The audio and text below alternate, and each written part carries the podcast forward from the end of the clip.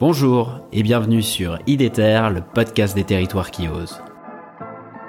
Je suis Pierre-Alexandre Évrard, passionné par les territoires et engagé pour l'écologie. L'audace, c'est d'y croire, quoi.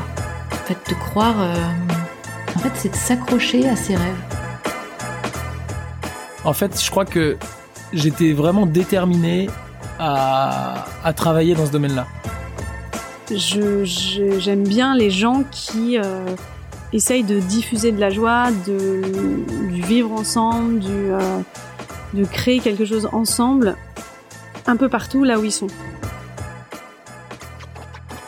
Avec IDETER, je vous propose de rencontrer ensemble des femmes et des hommes qui se mobilisent partout en France pour la transition écologique. C'est parti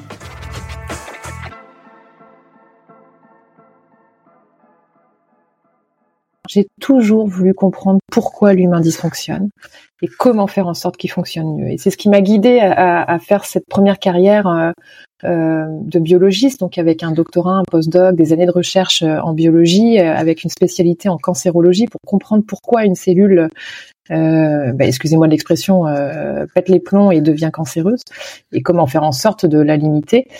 Euh, Sauf qu'à un moment donné, dans cette volonté de comprendre le dysfonctionnement humain pour faire en sorte qu'il fonctionne mieux, j'ai été très limitée derrière mes tubes à essai euh, et mes souris. Malheureusement, c'était mon modèle d'étude euh, à l'époque. Et, et- et depuis, je suis devenue euh, végétarienne.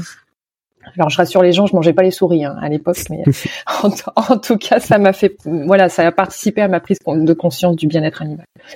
Et, donc cette limitation de vouloir comprendre le dysfonctionnement humain derrière, euh, enfin dans, mon labo, euh, m'a amené à faire une transition de carrière et à aller euh, vers cette donc deuxième identité que j'associe à mon second prénom qui est Laure, pour comprendre le dysfonctionnement humain cette fois-ci plus à un niveau relationnel, émotionnel et collectif, et notamment dans les enjeux de transition. Et donc je me suis formée au coaching, à la PNL, programmation neurolinguistique, et euh, depuis mon retour en France il y a cinq ans, parce que j'ai vécu une quinzaine d'années euh, au Canada, et depuis mon retour euh, en France dans ma ville natale à Nantes il y a cinq ans, euh, j'ai repris mes études pour être psychologue clinicienne du travail.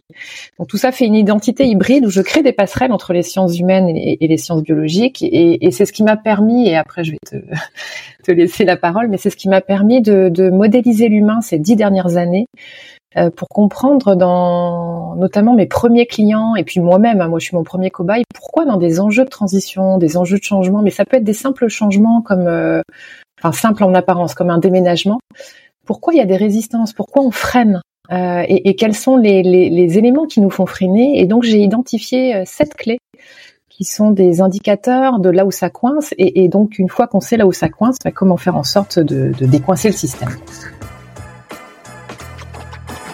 Super, vous voilà arrivé à la fin de l'épisode, j'espère que celui-ci vous a plu. Si c'est le cas, je vous encourage à le partager sur vos réseaux sociaux et à mettre 5 étoiles au podcast sur Spotify ou Apple Podcast. N'hésitez pas non plus à m'écrire ou à me proposer des sujets en m'interpellant directement sur les réseaux LinkedIn, Twitter ou Instagram. À bientôt